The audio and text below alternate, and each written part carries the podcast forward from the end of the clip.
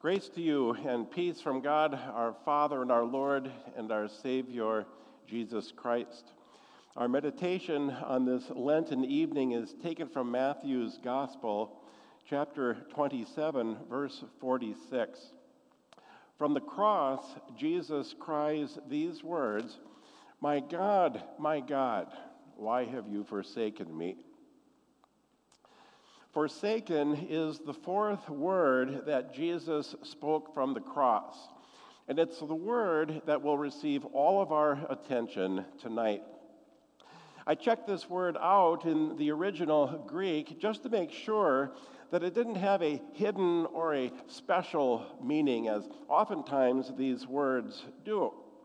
It did not. In the Greek or in the English, forsaken means just what you might expect it to mean to abandon or to leave behind. And because Jesus is actually quoting Psalm 22, verse 1, when he cries, My God, my God, why have you forsaken me? I checked out the Hebrew translation of forsaken too. No big surprise there either.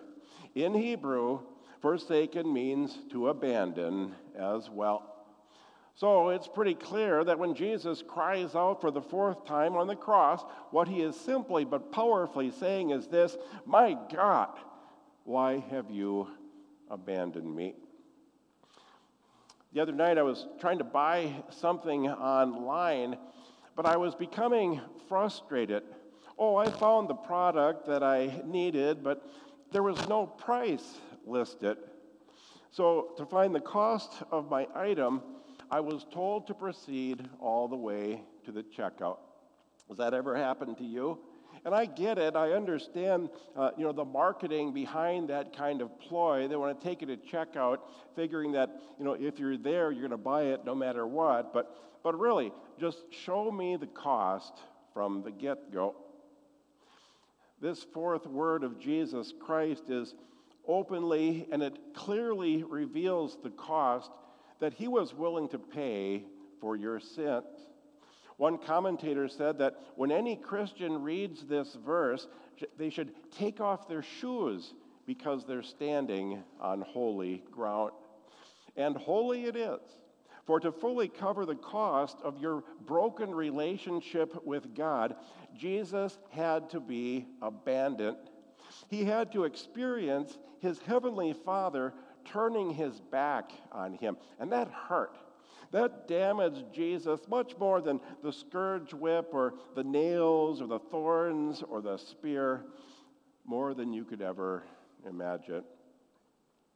You know, anyone who reads the gospel and sinks their heart into the gospel can't fail to notice the close relationship that Jesus had with his heavenly Father. I have to be about my Father's business, he tells uh, Mary and Joseph as a 12 year old. The Father's voice booms out with approval at Christ's baptism and on that transfiguration hill. This is my beloved Son whom I love. Listen to him. Matthew, Mark, and Luke, they all report that many times Jesus would sneak away from the crowds or, or even sneak away from those disciples for some quiet time with his Father. And it's no accident that the last hour of freedom that Jesus enjoys before his arrest is spent with his face in the dirt in the garden, praying to his Father. Oh, these two, father and son, they were tight. They were close. They were inseparable in ways that our puny human intellect cannot comprehend. I mean, both of them, both God of very God with a capital G, both of them joint persons of the Holy Trinity, both of them co creators of the universe. No relationship could be closer than that. It's said that when Martin Luther once tried to write a sermon on this text, he sat motionless for hours as he pondered the mystery of the words, My God, my God, why have you forsaken me? And after hours of meditation, he arose, and someone heard him exclaim, God, forsaking God, no one can understand this. And Luther is right on the money. No person can fully comprehend how tortured Jesus was on the cross at the moment when his Father no longer heard and no longer answered his prayers. How it tore the heart from his chest, you know, when at all he needed was his dad, and yet his father abandoned him. He leaves him to die all alone. His father is silent. But it had to be done. It had to be done for you. Jesus had to take your place. There's a beautiful legend about Barabbas, the criminal whom Pilate set free and then sentenced Jesus to death instead. It said that when Barabbas was set free, he rushed to a local inn where he drunkenly celebrated his newfound freedom with his friends.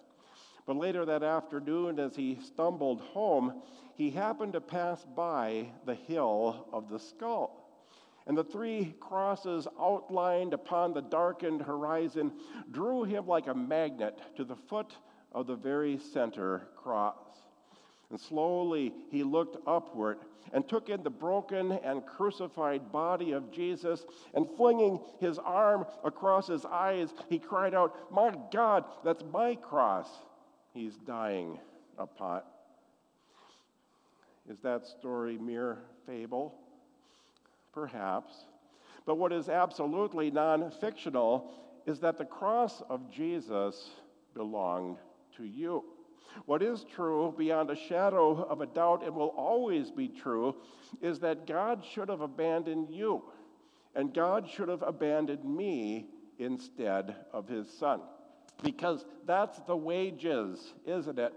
The price of sin has always been death, always will. And not just any death, but an eternity spent separated and apart from God. Isaiah talks about this in Isaiah 59, verse 2, and says, But your iniquities have separated you from God, and your sins have hidden his face from you. Sin and death are nothing but separation from the Father. Mark Twain once said flippantly, he said, I'll take heaven for comfort and hell for company, meaning he'd have more friends in hell than heaven. But there is no friendship in hell, or companionship, or fun uh, either, because hell is where you are totally alone and totally separated from your God for time unending. But that will never be your future. And that will never be my future either. Because Jesus took your place, and Jesus took your sin. And Jesus was forsaken, not you. The Father turned his back on his Son instead of you. And now, tonight, on this Lenten night, I can tell you that God will never abandon you. I'm going to say that again. God will never abandon you. Do you know that according to the book of Revelation, the first thing that you will experience in heaven is the finger of God wiping the last tear away from your eyes that you cried on this earth. Because of Christ, God will never forsake you. And you need to hear this tonight, don't you?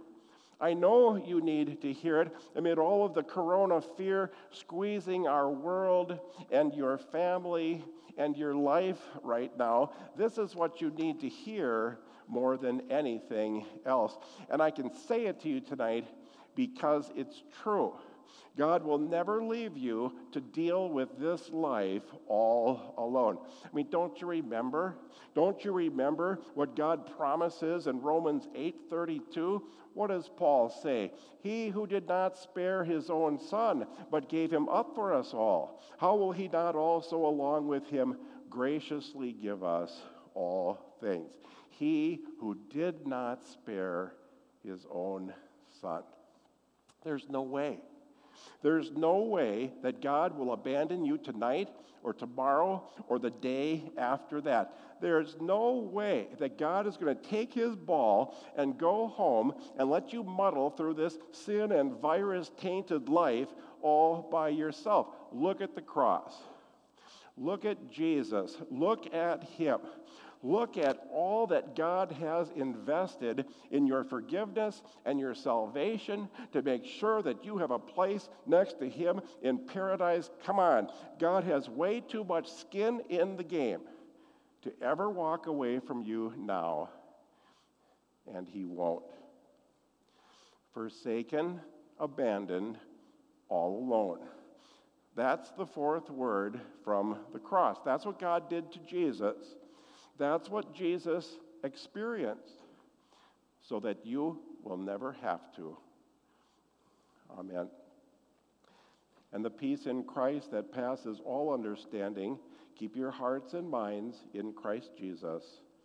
Amen.